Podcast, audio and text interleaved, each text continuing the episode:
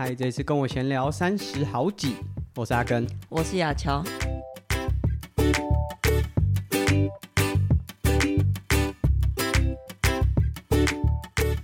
车一炸，车里炸，车三困爸爸。不知道大家现在有没有睡饱？今天我们节目播出应该是大年初三。嗯、那呃，其实哎、欸，先来讲吉祥话好了。你来讲一个跟龙有关的。哎、欸，前面没有谁的怕。对啊，我突然想到，哦、因为你现在那个桌上有一个杯子，上面有一只龙，哦、所以我想说啊，好像可以来。啊，你先。好，因为我还没想到。哦，祝大家龙中探大吉。哦，好，那我的话就是。祝大家还能隆起来哦，嗯，听起来怪怪的，就是嗯，如果以男性来说，三十岁以上早上还可以隆起来，我觉得 应该是个蛮不错的祝福。你确定这个继续播啊？好，就是没有啦，那个隆起来也有那种。能够再站上高峰的感觉，哦、嗯，各自解读啦，就每个人都有希望可以隆起来的地方啦，呃、所以就是我们给大家一点祝福。那其实蛮多的节目，很多大型节目啊，都说过年农历年，嗯、大家可能不太听 Podcast，嗯，然后就索性不更新，然后好好休息一下，嗯，我们逆向操作。还是要更新。打牌的时候总该听说。没有啊，大家可能会塞车嘛，嗯、而且尤其是啊，趁这些大的 podcast 他没做，然后他可能哇没得听了，有机会可以听看看我们这些比较小的节目是在讲一些什么东西。嗯、那如果你是哦，真的是因为这样的情境点开我们节目的话，就跟我闲聊是一个呃很广泛，就是包含会分享一些个人的。呃，观点近况啊，我看一下上一集、前两集的节目，我分享了就可能我个人经验，就包含在疫情期间，嗯、大家其实有一些心理上面的状况。嗯，那包含上一集的节目，我分享了大器才会晚，晚成的才会是大器。嗯、就如果你太早获得一些呃成功的红利，或者是你刚开始就享受到很多，而且马上就可以。感觉到自己是成功的，嗯，你好像就比较难，就是在那个领域有一些更突破的成长。嗯，其实这些都是我和雅乔有时候日常生活当中会聊的，嗯，因为我们可能会嗯经历到一些人事物啊，然后我们自己会聊，嗯，所以虽然雅乔没有在听节目，嗯，不敢听，我在想啦，现在这一集是第。呃，三季的第六十九集，你上一次出现在节目是 Q&A，你看他，你应该就是想说啊，总是得十集要出现一次。那说到听众 Q&A，就是我们因为节目小啦，嗯、所以十集才会做一次听众 Q&A，然后把大家的一些想法或者是对我们节目的回馈，呃，借由那一集的节目，呃，把它分享给大家。那当然，大家如果有一些提问，嗯、就无论是可能在听我们节目，我们节目也会有一些跟训练有相关，对，但频率是三四集会有一次，就可能是我自己的，跟我闲聊边运动，然后会分享一些、嗯、无论是器材上、装备上，或者是训练上的一些想法，或者是像这一集的节目，我们就找雅乔，那雅乔是很优秀的游泳教练，所以他也会有很多呃，在不管是自己的教学发生的事情，或者是。哦，可能学员有问他，那、嗯、他觉得可以分享给大家。是，那刚刚我说到就近况更新，我们先来更新一下，就是我现在最近就因为要准备比 Xterra 职业组的比赛，而且确定报名了。因为前几次都只是跟大家讲说要报名，嗯，那其实这一次 Xterra 职业组的报名相对严谨，嗯、因为它已经变成是就从我二零一九年比过完整年的那个呃架构之后。在疫情期间，因为很多比赛不能做，所以他们把它建构出一个更完整的机制。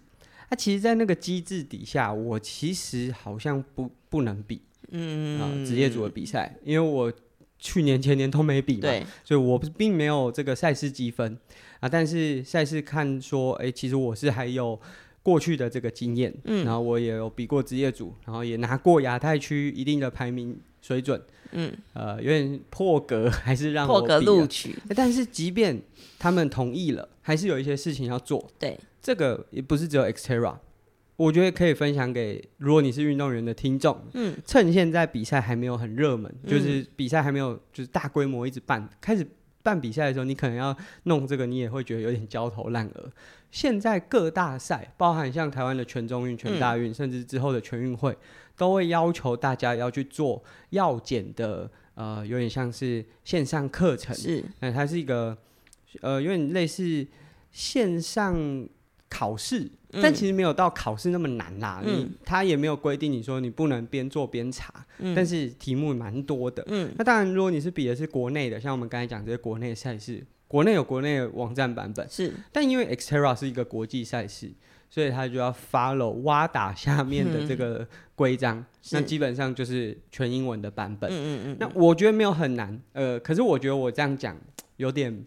你是要检、呃、没有没有对，没有什么见，就是没有参考依据。因为我是有拿过药检，我是有真的在赛场当中去抽检这些精英选手的，嗯，呃，药检采样员，嗯，所以也许我有经过这样子的呃专业背景的训练，所以我觉得不难，嗯。可是我在想，如果你是一般的选手，虽然说他都是上完一课，然后做一个考题。然后说真的，你你做错了就反复做，他也不会说你错了，那你就再也拿不到资格。嗯、哇，这太严格了。嗯、那但是他就是需要花，就光我做，我就要花两个小时，嗯、才能把这个呃认证做完。所以如果你是一个接下来有比不管是国内还是国外的选手，国内国外赛事的选手，而且比较大型的，我建议你可以先做。你做完用不到，你也至少吸收到一个知识。嗯、就我觉得。其实，如果大家，因为其实我觉得很多精英选手不会跟大家分享这个啊，对。可是像台湾的呃自行车选手冯俊凯，哎、欸，他其实，在 IG 有时候就会分享说，他被呃飞行检查。飞行检查指的就是说一些比较精英的选手，包含像现在最近有会在我们泳池训练的俊峰，对。像他们这个 level 的选手，他们其实都需要登记他的呃可能时辰，就是他可能什么时间点会在什么地方。嗯那药检人员是有可能随时出现在，嗯，你可能训练或者是你填写那个位置，这是国际总会派来的吗？呃，对，他其实呃，要说总会其实就是一个有接受他们的认证，嗯嗯、也有可能是台湾人哦，但也也有可能像冯俊凯那时候在 IG 上分享，就是他是外国的采样员来到台湾，嗯、然后就是。嗯都没有人会知道，对，他不会提早跟你讲说哦，我要来，对，所以我觉得这个是可能蛮多运动员，你比到了那个成绩，才突然发现说、嗯、哦，原来有这件事情。嗯、那其实我觉得 这些真的是学校都没在教，对，我们很期待说学生运动员未来可以变职业运动员，嗯，这个就是职能之一啊，嗯、就你要知道你未来成为一个职业之后，你的呃。该做的事情有哪些？嗯、然后甚至像我昨天呃，就是录音的前一天，我有发了一个 IG 的贴文，有我一个朋友在日本职棒乐天东北乐天精英，不是那个啦啦队很多的乐天，就是他在那边服务。那因为他们现在有换了新的服装赞助商，嗯、选手就都被要求，嗯、就如果你在任何会被媒体拍到的地方，就你一定要穿着就是官方指定。嗯不然会罚钱。对，那其实这些都是一个职业选手你应该基本具备的喔。我觉得这不是什么哦，你做到很棒，没有啊，这就是基本。就是你如果上班要八点上班准时打卡，五点下班准时打卡，这跟那个是一样基本的东西。嗯，但我们的运动员养成系统里面，我觉得也不能说只有运动员，是包含学生，他在很多包含合约精神很多。呃，面向上面这些东西都太被忽视了。嗯，那出社会会发生什么事？就是你会被告过，嗯，告完了你才成长，那我就蛮可惜。缴学费，对啊，那我觉得这蛮伤的。那我觉得这个有点岔题，就想说可以刚好跟大家分享一下，就在报名 Xterra，哎，总算顺利报名成功，就收到这个确定我会参加 Xterra 台湾的职业组啊。呃最近就是这几集的 podcast，我都会更新一下最近的训练近况。那以呃前一周前一个完整周的训练来说，我做了十二个半小时的训练。那游泳的里程是八千公尺。嗯、那主要是，其实我本来规划大概抓在一万二。那以我们录音的这周，应该可以做到一万二。嗯。可是呃前一个完整周我落枕，所以前面的两三次下水的训练，嗯，就是。如果要做一些要转头的动作，嗯、我都觉得很不舒服。很多都就是我变成是降阶，就用呼吸管来取代，嗯、然后改做一些比较技术性的。可是，呃，落枕并不是只有换气会不舒服，对，因为它影响的是你整个颈部，嗯、还有周边的，包含整个肩线、嗯、都会动作会受到限制，嗯、所以其实训练的品质没有很好。所以从原本预定的一万二，再砍了四千，嗯，就大概只有八千公尺完成。那反而我在这个周期这这一周的比赛，呃，这这一周训练当中，我把跑步的量增加的比较多，跑步的时间总共大概是三个小时五十分，然后我总共跑了大概四四十二公里左右，嗯、呃，听起来四十二公里好像是一个 马拉松，但是我是分很多次跑，哦，那最后是骑车的时间总共是六个小时十分，所以。呃，等于是前一个完整周在路上的项目相对做的比较多一点点。嗯、那也因为就落枕的关系，如果你出去骑车，有的时候你需要回头确认一下后面有没有来车，哦、没办法，所以我都改用训练台。那就是看起来十二个半小时，好像训练量有稍微降了一点，但是因为进入到一个新的阶段，就是强度比较多，嗯、都是一些 sweet spot，就是甜蜜点、嗯、SST 的训练，所以。其实负荷也蛮大的，嗯、那这是前一周的训练。近况，我们最近也已经把我们场馆的小铁人春季杯的赛事公告出来。没错，其实还没有什么宣传，其实报名的就蛮踊跃的。嗯、那我们也很感谢说，欸、除了就是我们去年秋季杯有支持我们，包含呃车款的美利达，嗯、然后我们就在泳池附近的铁人铸造所，是那他们因为有代理了一个。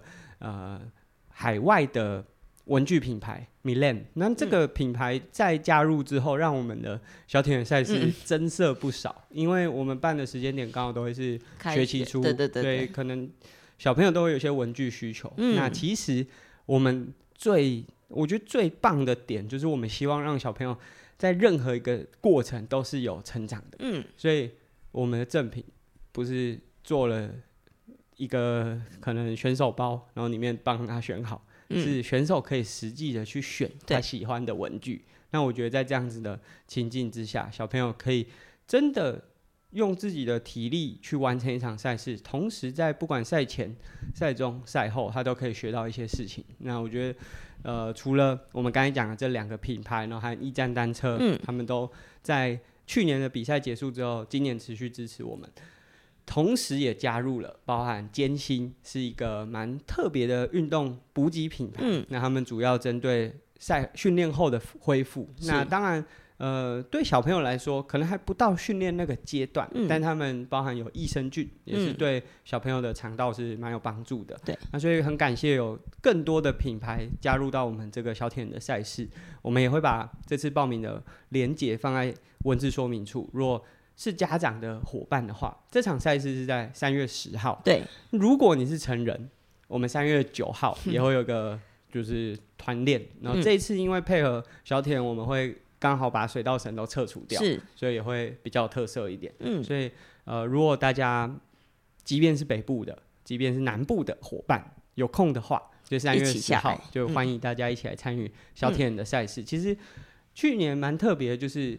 因为蛮多大铁人，他根本也没有带小朋友，但他来看就觉得很精彩，哦、对，对啊，所以我们蛮期待大家可以来参与。那呃，刚刚有说这一集是六十九集听众 Q&A，会在下一集执行，所以如果大家有任何提问，就欢迎在 Apple Podcast 或 Spotify 的留言，或者你想用语音，想要在下一集的节目，就你的提问被播出来的话，就我们有语音信箱，就欢迎大家使用。嗯、那我更新了那么多。亚乔，妞啊更新什么吗？呃，其实我最近就没什么在训练、欸、哦，对，对所以训练方面好像也没办法更新什么。有啦，跟那个简维珍下来台中，嗯，然后帮他顺顺势开了一团成人的两项团练。对，我觉得好像也可以分享一下，因为维珍本来是在桃园，对，在这个基层的校队，嗯嗯、那其实他。的这个工作方式是我，呃，本来一直很推荐，嗯、就是各个县市政府的体育局可以考虑用这样的方式。是你可以分享一下他们的方式吗？呃，我不知道这样子的内容有没有百分之百正确？对对，但是大概的大致上，对它它主要就是呃，可能有好几间学校的校队，那不一定是游泳选手，也有可能是田径选手。那他们刚好都可能对三项有兴趣，那就是由维珍这边来协助培训的部分。所以协协助的时候，他有可能一天要跑两三个点，嗯，同时去呃分别去帮选手做训练，所以。不是选手集中到一个地点，然后让他做训练啊，所以我觉得他蛮辛苦的。对，我觉得当然辛苦，但辛苦的原因是，就桃园蛮大的，对，啊，只有他一个，对，这是最辛苦的地方。可我觉得这个模式是，嗯，值得被大家考虑的。是，因为亚乔之前在学校里面就会面临到这个教练，他可能又要同时负责了。呃，学校的训练，嗯，可是如果上下都没有选手衔接，他其实也必须要走出去，是。没有比较轻松啊，是，他还是需要涵盖这个区域的承先启后，嗯，就是前面的小学端，后面的高中端，嗯，他都要想办法，不管是前面开发选手，后面开发升学的学校，就是其实。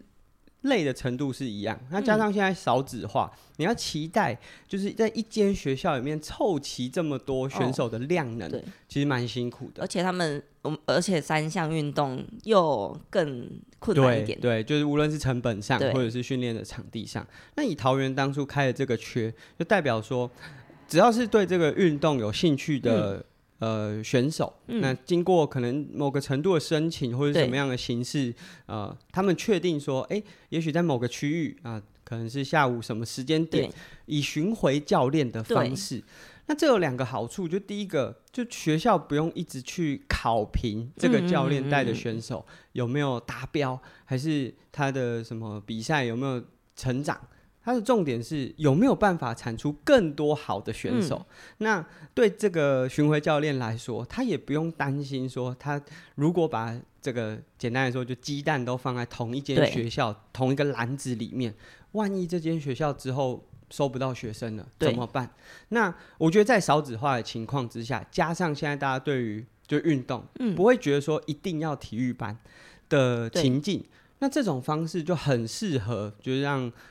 无论是有兴趣的家长或者是小朋友，他不用担心说我现在读的学校是没有这个校队的，嗯，对，所以我觉得这是很好啊，只是很可惜。其实我之前有跟就在其他不同运动项目的呃 Podcast 节目有和大家分享说，欸，其实如果是以区域为单位，然后体育局去聘任一个巡回教练，嗯，那这个教练他可能一三五去 A 学校。二是去 B 学校，嗯、然后六日也许安排一天做集训，那其实他就可以避免掉很多我们过去发现到的陋习，就是挖角啊，或者是很多很多很特别独有会出现在这种，就是为了成绩作为考评依据的这种状况、嗯。那很可惜，就是我不知道，呃，可能是政权的交替，或者是各种。呃，反正行政层面的关系、嗯，就这个缺就不见了。嗯，所以维珍现在变成是，他当然还是持续有在带这些选手，对，利用自己一些业余的时间，让他进到了呃商业的企业去工作。嗯嗯嗯、当然，我觉得也是呃，以运动员未来发展来说，也是一个很好的方向。那只是觉得很可惜，就是。当初这个缺在出现的时候，前台铁人对，就是哎、欸，好像看到一个希望，嗯、有一个县市，他们打破了过去我们对于运动教练就是一定要绑在学校里的一个想象，可惜就没有持续下去。嗯，那。亚乔刚才讲说，就是唯一的训练可能就是那一次，还有还有团练呐，还有刷地啊，呃呃对啦，呃就是刚刚说训练呐，那个是劳力哈。但是你说训练量好像也蛮有效的。最近在那个泳池过年了嘛，所以有一些需要清理的地方啊，比如说换一换灯泡啊，然后清清什么呃清洁的部分啊，对啦，刷刷地这样子，所以其实上肢的使用。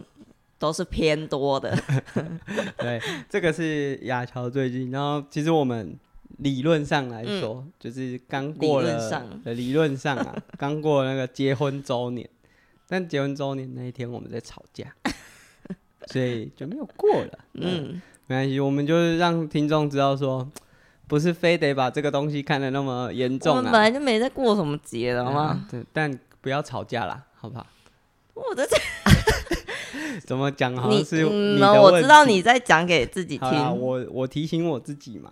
那其实我们最近泳池也推出了，就是比较不一样的方式。因为说真的，现在就是游泳的淡季。对。呃，无论是教学上，或者是大家想象中，是就是泳泳池很冷，但其实我们泳池真的蛮温暖的。对，那个。你在外面跑步绝对是更更不舒服。外面有寒风刺刺的吹。我们有温水游泳池，然后加上我们不是户外，嗯，所以其实即便是上岸了，都还是比就是我我指的这种我们在外面街道上还要来的温暖。嗯，那当然就多多少少会受到一些影响，所以亚乔最近也推了一个。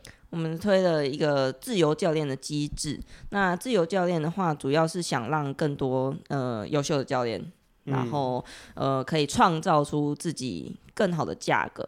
那包含说，我们场馆也希望说有更多人来活化使用。所以我觉得用这样子的方式来让大家就是共创经济效益。对啊，因为说真的。国民运动中心虽然是一个利益良善的、嗯、呃设施，它降低了民众参与运动的很多门槛。嗯，那、啊、说真的，我们也没有比较贵啦。对。但是他们在课程上有一点点杀到剑骨了。嗯。那这样子的状况会导致说，哎、欸。同样都是一个十堂课的游泳课程，嗯，大家如果只看价格，然后尤其是这种运动的教学又很难量化，是。你很难量化什么叫更优质，嗯，它很多时候是必须靠口碑，最后才能累积的。可是如果在初期，就尤其像我们场馆也才经营还不到一年，对，那到底怎么样算是更好？嗯，所以我们也希望说，哎、欸，也许自由教练的方式，我们开放更多。真的有愿意经营自己的教练进场之后，哦，也许这样子的方式可以让更让大家接受。那其实我觉得，包含在健身产业或者重量训练的这个族群，嗯、他们的自由教练机制已经相对完整。嗯、那泳池当然相对成本是更高的，它有不管是水电费也好，或是维护，甚至是安全上面，嗯、其实我有的时候很不能理解。就是你怎么会？就是其实说真的，你走在路上也会被车撞，那你也不会说你在路上跑步要有这个救生员，要安全要有员，对对对对，要要呃健身房跑步机旁边要两个，嗯，要在那边顾。嗯，其实所有运动风险不都一样？对。那当然，水域中的安全系数就是会被看得更重，这个我可以理解。但是有的时候过度的解读，然后导致就是太多法规的绑绑。绑架这个相关的问题，嗯，最后导致的是，其实我们自己的观察，就即便是运动中心，嗯，它是因为有足够的事业体，就是除了泳池之外，可能还有羽球场、健身的这个空间，嗯，或者是它可能有桌球、篮球馆，那它可以做呃。互相的 cover，嗯啊，简单来说就是泳池在赔钱的时候可以拿别的钱来补啦。对，那我觉得这个样子的方式反而就会造成，就之后大家到底有没有要那么认真去经营游泳事业？嗯，那我觉得以我们没有办法去影响法规，或者是我也不可能以我们目前的状况，我也不可能去真的去呃标下一个运动中心。是，那我们就只能去从一些。客群上面的区隔来去做调整，嗯，所以自由教练是我们可能从一月底二月初，就是可能农历年过后会慢慢加入。那其实近期也有蛮多，其实我们可以观察到，就他们如果真的变成是自由教练，嗯，哇，他们的水准真的很高。嗯，就是无论是他在面对呃客人，就对他来说，他的学生是对应的方式，嗯，或者是他在。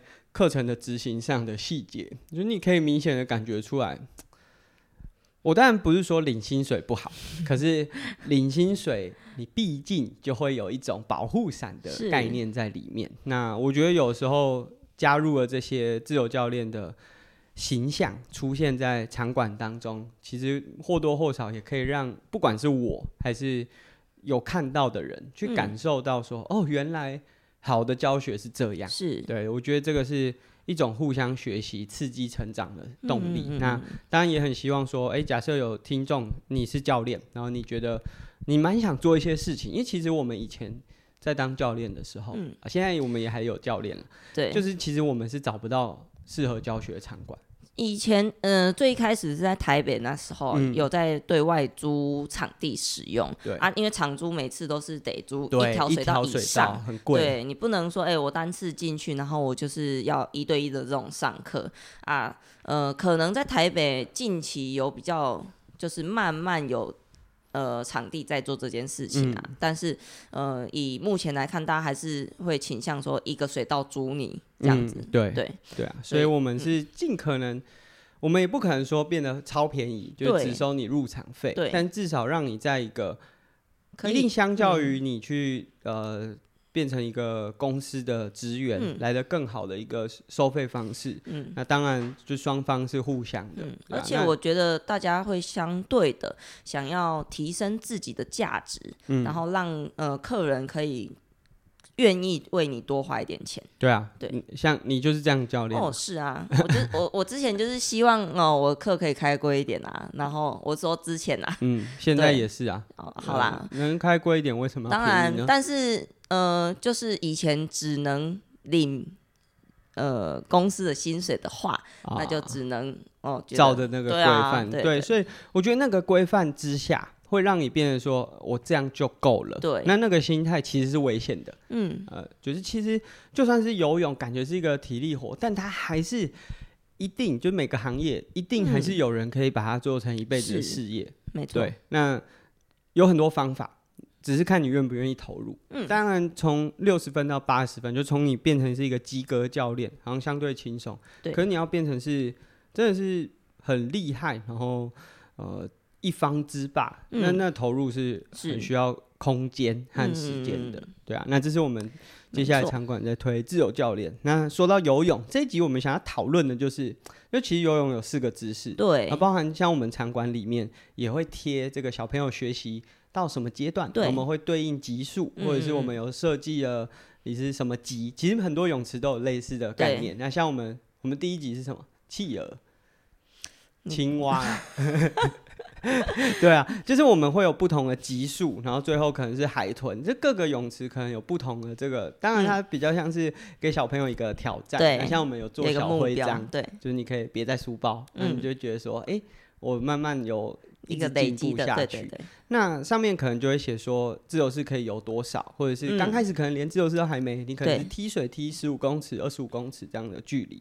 所以其实游泳是有一个学习的脉络，或和它有四式嘛，蝶仰蛙，最后一个大家都会说自由式，但其实没有自由式，对。不对？嗯、自由式的英文叫 freestyle，嗯，freestyle 指的其实是指说你在那个比赛里你用什么都可以，但因为节式。是最快的，对，而且最有效率的，嗯、所以大家只会用蝶式去比那个比赛，导致大家现在都觉得，嗯，自由式是一个动作，嗯、没有自由式指的是你四个动作都可以来用，你要有什么你对，哎、欸，你可以也有别的叠式啊，你也可以八百叠叠完，对对对，但没有人会这样做，对，所以呃，这个是在四个姿势当中，其实会有一个学习的曲线，嗯。你自己，你你有记忆吗？还是我当然有记忆啊！我是从小学三年级才开始学，我就怕你已经那个，而且我还我还被退队之后才又再加入。嗯，如果有兴趣，可以听之前我们有访谈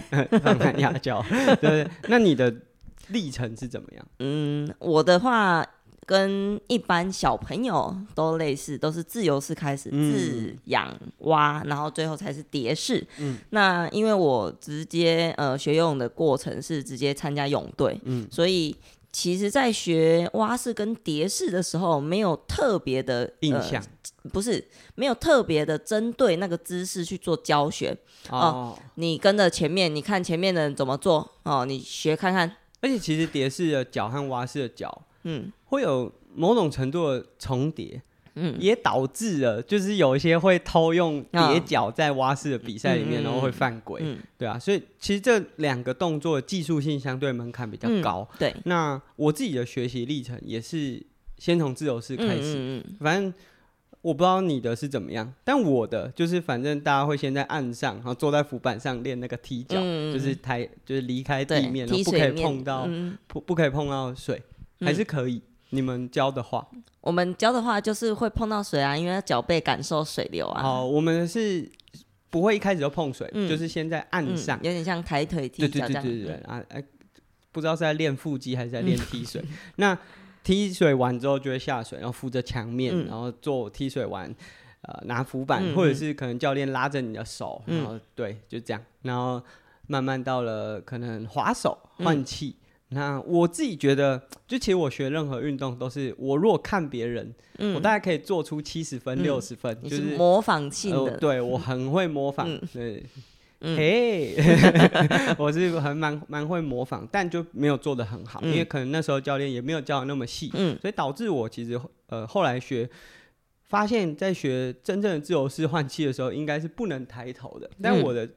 嗯的自由式换气在以前是，我会有一个转头的动作。嗯、那我觉得这好像也是蛮多人会有的状况，嗯嗯嗯、因为会想看到前面嘛。是，就你换气的时候想偷再看一下距离还有多远之类的一些状况。嗯、所以我是先学会了呃自由式的踢水，然后我们就学蛙式我没有学，我好像没有学仰式。嗯，就是好像我有印象，就是那个游泳教练就说。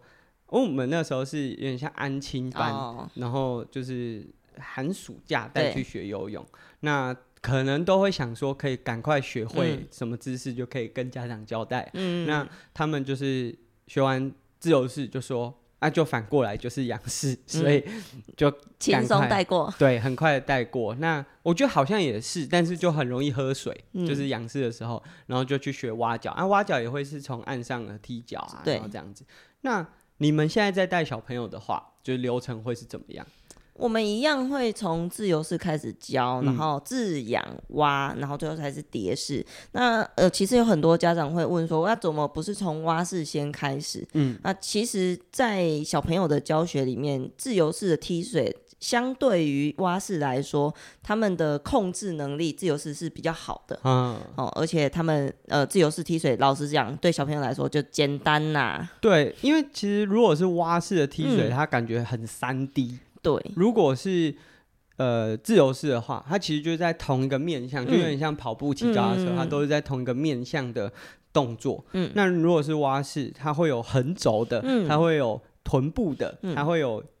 大小腿要分离的动作，甚至还有脚踝，对细节比较多，对细节蛮多的，所以我也觉得，就是刚开始都会变成是只是把那个膝盖打开，嗯、然后夹起来，打开夹起来，嗯、但是后来发现，哇，蛙是要踢出好的踢水，嗯、超难，对，而且可能即便连选手都要花很多时间去把自那个动作一直定型，对，对啊，所以我觉得。大人和小朋友在学游泳，如果都是新手，是不是会不太一样？嗯、呃，一就我来说的话，我会看他的需求是什么。嗯，所以小朋友一律都是先教自由式。嗯，因为呃，我自己也觉得说，哎、欸，从自由式开始的时候是比较好入手其他姿势，而且呃，在训就是他慢慢呃增加训练量的过程中，其实自由式是比较有效率而且能持久的。嗯，好，所以。会从小朋友会从自由式，那大人的话，我就要看他有没有怕水，心理压力大不大。嗯，对。那如果比较怕水的话，我就会建议他，呃，是不是从蛙式先开始？呃，主要会这样建议的原因，是因为蛙式是一个抬头的动作，它相对的心理压力的呃负担会比较小一点。嗯，所以呃，成人的话。就看他需求是什么。如果他就是想比铁人，啊，那没办法。他，他本来就有一些运动经验的话，他本来就在运动，我就会建议他直接从自由式开始。嗯，对。那如果说像这样子在学各种不同姿势的过程当中，嗯，就是你觉得那个比重来说，嗯，会需要就如果不是以选手为目的，嗯，当然如果以铁人，你就是一定会把自由式拉得很满嘛。对，嗯。那如果不是的话，你会在这比重上面有什么样的？就是分配嘛，对啊，就是会不会说我自由式可能花了呃，假设这个学习历程是满分是一百分，嗯、自由式花了五十分，嗯、然后蛙式花了四十分，嗯、剩下的才去做仰式和蝶式的练习。呃，以我来说的话，因为自由式是我们先学会的嘛，嗯，那在学习自由式，呃呃，可能他已经学到滑手，哦、呃，或者是说他已经开始在做。呃准备要做换气的练习之前，我就会让他做仰式的一些练习。嗯，对，所以动作模式真的蛮像。嗯，所以其实它都是有重叠的，但是以呃就是慢慢。进行的过程中，自由式的比重还是比较重一点点。嗯啊，只是说仰式，因为慢慢，如果你想把仰式啊、蛙式、蝶式这些动作做好的话，其实你会需要一定的游泳量的堆积。嗯，所以你也不能说哦，我就是十十堂课学自由式，十堂课学仰式，十堂课学蛙式，十堂课学蝶式就结束了。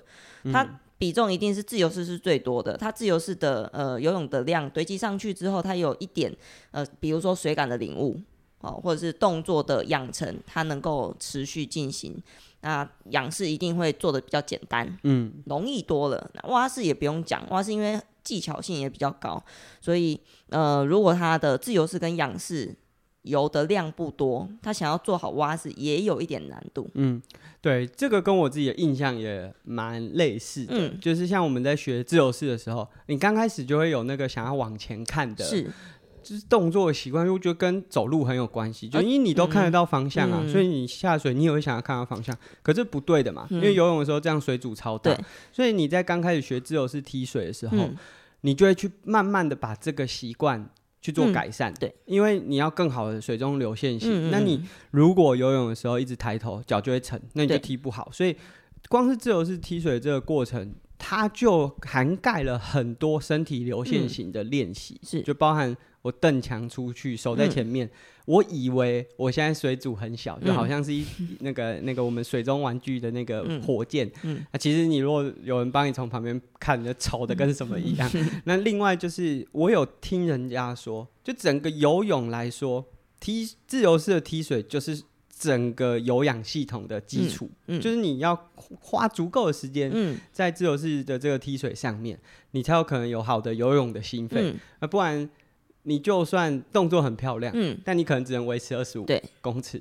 那这个其实也是我们之前在录就是铁人不踢水的那个主题的时候讲到。嗯嗯嗯嗯好，那回到就刚刚有讲到，铁人一定是想要把自由式学好，对因为就是大家都蝶式啊，再次更正，就大家就是因为这是一个最有效率、速度也最快的用呃动作，嗯。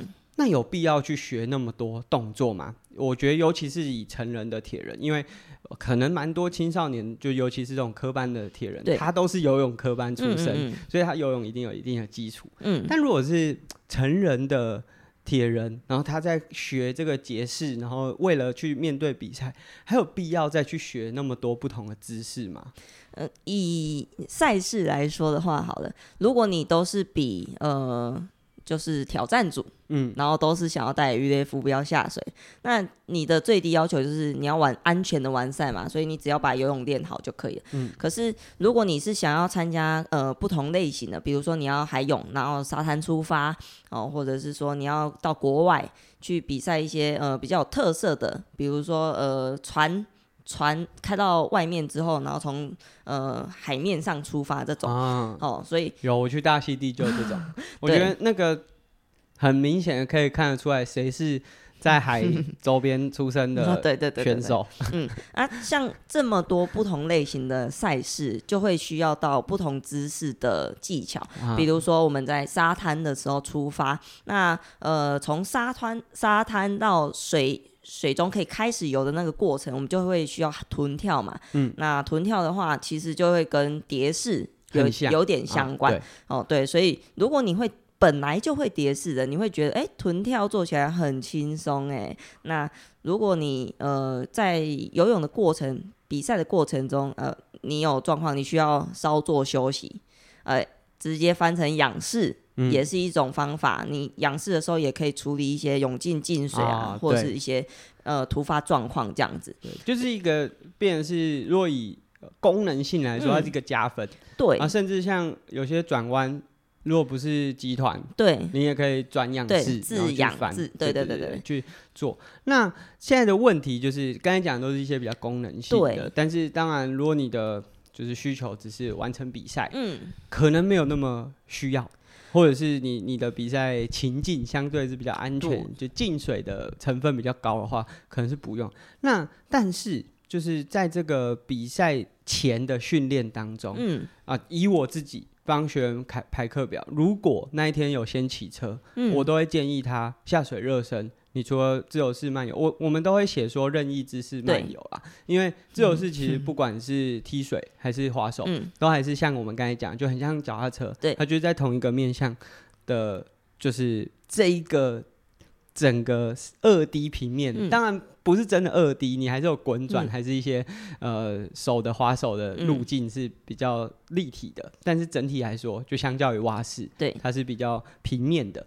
那我自己就会，例如说，如果那天有骑车，我会特别要求他多有一点仰视，嗯，因为骑车的动作是你的肩膀会收起来，嗯、然后你会身体比较前倾，有点圆肩这样。对对对，呃，当然不希望，但是。多多少少，尤其是骑长城之后，那甚至是骑计时车，你要把头埋进去。那仰视的话，因为它会有一个反向胸胸大肌的伸展，嗯、那这个动作其实是可以稍微去改善前面骑车的问题。嗯、那这是我自己在安排。那如果以你们自己在做，就是以前过去是游泳选手的话，嗯、以铁人就是日常训练当中。排其他姿势的目的有什么，或者是有没有什么帮助，嗯、或者是其实哎、欸、也没有帮助，它只是热 就例如说热身，就其实跟跟热身的目的比较多。嗯，我我觉得有几种就是看法。第一个是你可以，如果你用呃更多姿势去完成你的游泳训练，第一个你比较不无聊啊，对，有变化性。确实，就如果热身跟你说有一个八百，对，然后你只能自由式，啊，好像。嗯有点无聊，可是如果今天是由，例如说自养养蛙、蛙字，或者是混合式，对，当然会比较累啦。比起完完全用自由式来说会比较累，但是会觉得里程过得比较快，感觉有比较多关卡要，而且就是。叠氧蛙子这样做完就四趟啦，对，所以感觉比较轻松。你这根本就是讲干话，你自自自自也是四趟啊？不，因为自自自自这样比较难算呐啊，啊！你叠氧蛙子就一个循环嘛，就不用记趟数。是是。好，那比较有变化性是一个，再来是我觉得呃，因为大家。在游泳的过程中，使用自由式的话，肌群就比较单一。嗯，然后呃，就像你刚刚讲的，如果有一些比较容易驼背的动作，或是用到前侧比较多的，那呃后侧比较多的肌肉，那我们会就会希望说，哎，身体让它平衡一点。嗯，所以其实做其他姿势的练习，我觉得有一部分是想要让身体的使用能够呃均衡一点。嗯。就不要只有那么单一的自由式动作这样子，嗯，所以其实大部分的铁人的不是节式的动作，可能都还是在热身和对。呃缓和的阶段。嗯、那顶多就是我自己想象，或者是我自己实际操作，嗯，顶多就是例如说技术训练的踢脚，对，可能会用叠脚。嗯，去做，因为我需要一一些身体的，对，就是联动性，需要去把它唤醒出来。那如果假设是游泳选手呢？我们刚才讲的都是铁人，当然我们听众也不是只有铁人。如果以你们铁人选手，像你过去是长距离自由式八百公尺、一千五百公尺的选手，嗯，那当然你们的焦点就是以自由式 performance 的焦点一定是节式。那对。你们还会有练那么多不同的姿势吗？一定会啊，哎、欸，但是我觉得有一部分会看教练，就是他 他喜欢什么菜单，嗯，对，因为呃，老实说，我们的热身来说，还是会有很多试试的动作，嗯，那当然教练也是不希望就是你只有单项可以发展。啊，因为游泳的项目蛮多的，所以其实教练。呃，就算你做到很高阶，你还是会在非赛季，或者是说用其他姿势去做一些调整。比如说你今天上肢受伤了，就是有一些动作不能做，嗯、那有可能教练就换叫你换别的姿势去游。对，所以呃，其他姿势的训练也是有的。那包含说，呃，我们其实自由是因为我是长距离的嘛，所以呃，我要换别的姿势去做冲刺的刺激的时候。教练就是叫我用蝶式，嗯，对，那他当然就是希望我用比较多的力量出来，嗯，所以我就说，呃，看教练喜欢什么样子的模式或是姿势这样子。嗯。那我觉得从这样的说法，我们如果再回推到刚才铁人的训练，嗯，其实我们铁人在做冲刺的练习，可能也都还是以自由自由式蝶式为主，可是也许加入一些蝶式，它可以更多唤醒背部的肌群和整个上肢的力量，嗯，因为。我自己的感受，我觉得也不是只有我，就所有人都是蝶式游起来是超累。嗯、那尤其是你需要把胸口往下压，嗯、或者是上肢突出水面的那个过程，嗯，它其实是会更大程度的去刺激身体肌肉的力量。我我觉得大家如果啦，那个学习蝶式的状况还不错的话，可以试看看做蝶式的冲刺。嗯，因为我觉得在推水的方面，嗯，会有不错的感觉，水感的感受会比起自由式来的更明显。对，而且如果你是做冲刺项目的话，呃，对力量控制上面可能会有一些刺激，对你原本做不到的地方。就是有新的发现，这样。嗯，那来到了最后，嗯、你刚刚讲了那么多，就蝶式，其实我自己觉得蝶式跟自由式很像，只是你本来是一手一脚，然后对称变去做，嗯、变成是两手同步，嗯、然后脚是就是整个完全就是对称的。对，不是对称，哎、欸，对啦，就是完全相同同步的动作。嗯、那大家都很想学蝶式。因为我印象超深刻，就我大学一开始读国北教大嘛，我们游泳也是有蛮严格的，嗯、就是你呃上学期是你试试呃是仰呃不自蛙都要游一百公尺，然后有一个秒数，我记得是好像一分四十秒还是两分整之类的。嗯、然后下学期啊，我是没有读到下学期我就休学，嗯、但是我知道要考什么，嗯、就是蝶式要蝶蝶一个一百，然后大家。那个时候都很兴奋啊，就是因为体育系嘛，不是游泳专场啊。嗯。那大家，例如说他可能本来打篮球，大家都觉得说游泳里面最帅的就是啊，最帅啊。蝶二五就吃水咖啡，可能不用蝶二五，就是蝶三下就挂了。那其实我们也也听过很多，又或者是只要你去跟乡民，我指的乡民就是他没有在运动的，啊，你跟他讲说。你是游泳选手，他第一个会问你说：“你会蝶式吗？” 就是我们听到这种问题，都会想说：“这什么问题？”哎、欸，我也被问过，我说：“哦，那你是不是会蝶式？”对，我想过他，我有对的呢他。他就会问你说：“你可以教我蝶式吗？” 哇，这种问题真的是屡见不鲜，而且真的是大家对于蝶式好像都有一种梦幻的光环。嗯我觉得就是它太难了，嗯、就是它太难。那你觉得难在哪里？因为其实我后来发现，因为也没有人教过我蝶式，嗯、我也是就像你刚才讲模仿。因为我去师大泳池，那、嗯、那时候也是俊峰，现在俊峰也都会在我们泳池练习。嗯、那时候我也是一直看俊峰，啊，俊峰是短距离的，嗯、他蝶式蛙是。自由式、蝶式的那个五十都会做，嗯、然后我就看他叠，然后看你们在练习，就自己试看看。我本来也是叠三下就不行了，然后到后来可以叠完一个五十、嗯，就是好像是一个对游泳选手来说是有机生成，嗯，会这个姿势的，嗯，嗯对。你觉得如果要和大家分享说，就是要怎么学会叠式的话，有没有什么阶段或者什么小技巧？就是说我们听众想要学一下。嗯嗯，我先问一个问题，嗯、是不是会自由式基本上你就应该要会蝶式？就到后来我会有这个感觉。我觉得应该是这样讲，就是如如果你就是冲着想学蝶式，然后才开始学游泳的，你一定就是得先学会一个姿势嘛。那无、嗯、就是毋庸置疑就是自由式。嗯，对。好，那当你自由式已经学会，哇，你可以准备开始学蝶式。那嗯。呃你可能可以注意从手部动作的调整，嗯，因为自由式跟蝶式的推的那一段其实蛮像的，前段就是水下啦，对对对对，嗯、水下的动作蛮像啊，只是脚的使用跟腰身体的控制，嗯，对，所以就是它的韵律感要更好，对，那 不然你会换不到气，你会只整个头起不来。嗯、我觉得蛮多人在学蝶式的时候会有点想要，呃，一直很用力。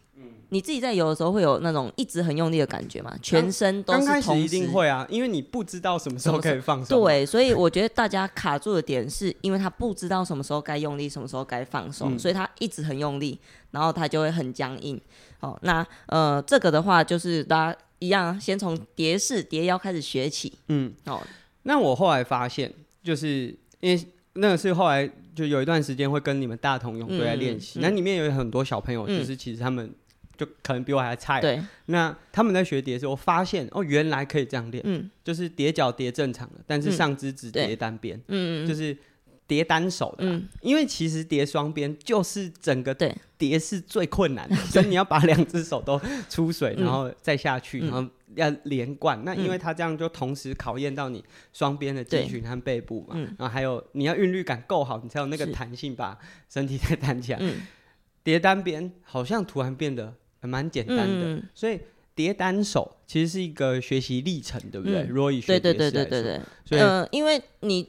一开始就做双手真的是很强哎、欸，他、啊、就是不知道可以只练单手。单手在做的时候，第一个可以训练韵律感，嗯，哦，那再来就是你可以训练你推水的力量怎么跟轨迹，嗯，哦，手怎么还原这样子，包含说你的换气啊，你要看前面看旁边这样子，所以单手是蛮推荐大家在一开始学蝶式的时候也练习的。对，但是我觉得最终。就是蝶式能不能叠得好，是你游泳的量有没有足够？对，对不对？哎、欸，我我老实说，我现在如果要叫我下去游蝶式，我可能也会游起来像是就是快喝水这样子。嗯，就是不是说呃动作上没有没没有呃不知道怎么做，是体能不到那里。就是你的身体素质。心肺都已经下滑，对对，呃，可能我在推的时候会有点推不太动，所以呃，更不用说我怎么连贯每一个动作啊，这样子做起来就会很容易看起来很累，嗯，所以不用呃一直说，哎、欸，我已经会蛙式了，是不是马上可以做蝶式？我觉得这有点太早，嗯，所以我觉得整体来说，就是蝶式它很酷，然后它的学习、嗯、其实我觉得是一种有机生成，就是、嗯、因为像我们刚才讲的，你如果自由式。那个，例如说邓强出发，你的身体流线型有做得好，那他才有办法连带的去让你的蝶式，就是因为你就游蝶式，它需要很多效率，嗯，因为你你要出水面，然后你要就是把胸压下去，然后你要继续就钻进去的那个感觉，所以如果你例如说抬头之后头没有办法往下压。嗯那你下就可能两下你可以硬用上半身靠起来，第三下你真的是会没力，所以你需要找到一个在水中很有流线的动作模式。嗯、那再加上，因为它真的很费氧，就是耗氧量超级大，所以如果你的训练量不够，就例如说像我们在之前讲这种踢水。冲刺的踢水踢的不够，嗯，就不行。那加上他又要两只脚是对称，他不是左右脚左右脚踢，他是两脚一起蹬，所以他需要有很好的下肢的力量。所以如果你的训练量、身体素质是不够的，你可能可以做出那个动作，但是可能过了某个阶段，就以我自己来说，我极限就是有跌五十，嗯，就是我没有办法跌超过五十，跌超过五十，我可能头会出不来，或手会出不来。我觉得，呃，如果如果是这种的，他可能真的就只能做到那个动作，然后他的动作感觉会比较像是，呃，上下起伏很大，用钻的，有点像是钻入水中，然后钻出来这样子的方式去游，那可能就会觉得不需要用到那么多力量。但是如果要游到一个好看而且动作标准的话，其实是需要一些量的堆积跟力量的养成。嗯，所以今天我们节目啊，就是分享。主要其实本来是想问雅乔说，如果是铁人选手，就学那么多知识的目的到底是什么？嗯、当然我自己可能有一些感受，就例如说热身的时候，像刚才讲的仰式，嗯，其实很有帮助。因为如果我有我有去感受过说，如果我下去骑完车，长距离骑完车，然后开始就直接用自由式下去做，嗯，我就觉得身体的胸椎好像活动度就是真的很差。嗯嗯、可如果我有用仰式做一些。就是漫游或者是调整的话，哎、嗯欸，我会觉得身体的控制会变得比较好。所以、嗯、我觉得这是一个平衡。那在铁人的训练当中，就是有意无意的去加入一些不一样的姿势。嗯，呃，除了训练上，就是可以避免肌群就过度单一。因为其实你就想哦，我刚才一直讲说自由式就是好像是一个二 D 的动作，嗯、那跑步。骑车全部都是、嗯、啊，那其实蛮危险的啊，代表你的弱边很明显就是在某些像例如说自由式的三角肌会用比较多，嗯、就相较之下，因为你有很多侧向的那个动作，那这个时候如果你都只有固定姿势，你的弱边会变得太明显。那有时候你的强边太强，弱边太弱，就会受伤的风险就来了。对，受伤的风险。那即便撇除这些。在实际的比赛过程当中，我自己的印象就是像沙滩入水那个，如果你有会蝶式动作的话，就是光是你出发不要 就是要钻那个浪，头不要抬起来，因为蝶式会压胸口嘛。所以如果你会压胸口，你头不会抬起来，你泳镜就不会被浪打掉。你还会有好看的照片。对，你还有还有好看的照片。对，所以 就是这些虽然是一些比较小的功能性，然后会比起我们什么游呃十个两百，嗯，呃五个四百。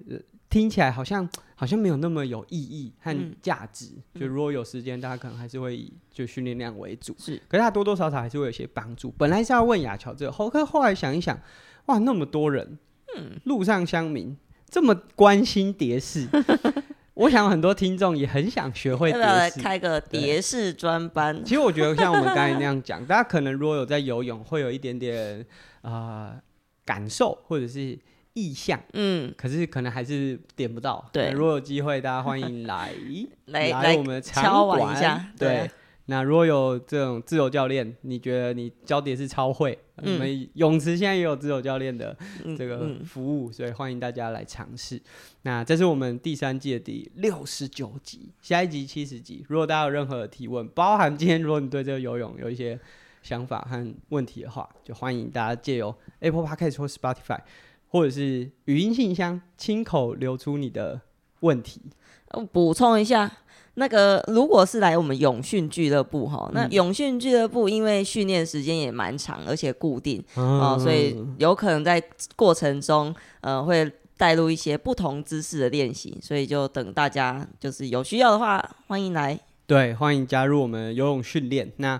今天节目就到这边，感谢大家的收听。再次祝大家来，你开你开头龙的那个祝福是什么？龙中探大钱。